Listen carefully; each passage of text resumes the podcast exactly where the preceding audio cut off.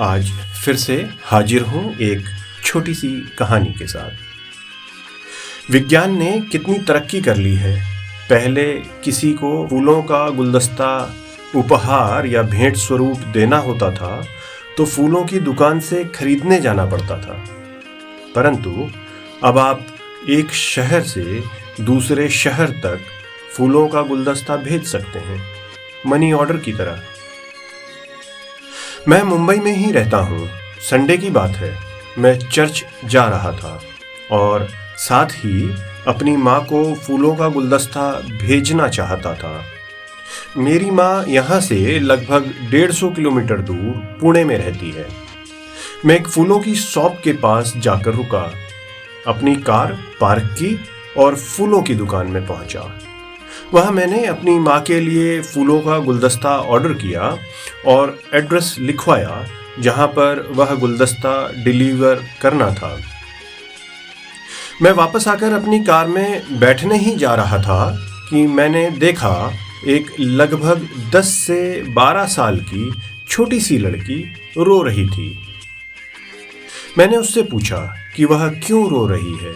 क्या बात है? क्या मैं आपकी कोई मदद कर सकता हूँ? उस छोटी सी लड़की ने बोला, मुझे अपनी माँ के लिए एक गुलाब का फूल खरीदना है, पर मेरे पास केवल पंद्रह रुपए हैं, जबकि गुलाब का फूल पचास रुपए का है। मुझे उस छोटी सी लड़की पर दया आ गई। मैंने उससे कहा, चलो, कोई बात नहीं, मैं तुम्हारे लिए खरीद देता हूँ। मैं उसे शॉप पर ले गया और उसके लिए एक गुलाब का फूल खरीद दिया। उसने मुझे थैंक यू बोला। फिर उसने मुझसे पूछा कि मैं किस और जा रहा हूँ। मैंने बताया, मैं चर्च की तरफ़ जा रहा हूँ। तो उसने मुझसे पूछा कि क्या मैं उसे भी थोड़ी दूर तक उसी रास्ते पर लिफ्ट दे सकता हूँ? मैंने उसे हाँ में जवाब दिया।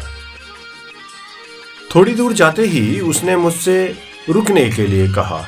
ये चर्च जाने के रास्ते में पड़ने वाली सिमेट्री थी। मैंने गाड़ी रोकी और वह कार से उतरकर सिमेट्री में अंदर चली गई। कोतूहलवश मैं भी उसके पीछे पीछे चला गया।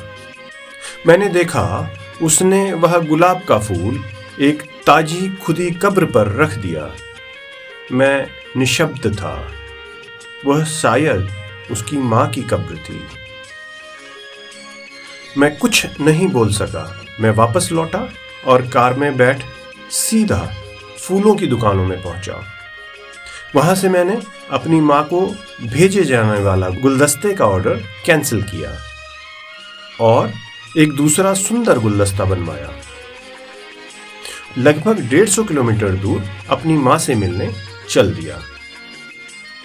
आज मुझे यह एहसास हुआ कि हमें अपने प्रियजनों की देखभाल और उनकी सेवा करते रहना चाहिए, जब तक वे जीवित हैं। बाद में पछताने से कोई फ़ायदा नहीं। मुफ़्त में सिर्फ़ माँ बाप का प्यार मिलता है। इसके बाद दुनिया में हर रिश्ते के लिए कुछ ना कुछ चुकाना पड़ता है। तो कैसी लगी आपको यह छोटी सी कहानी?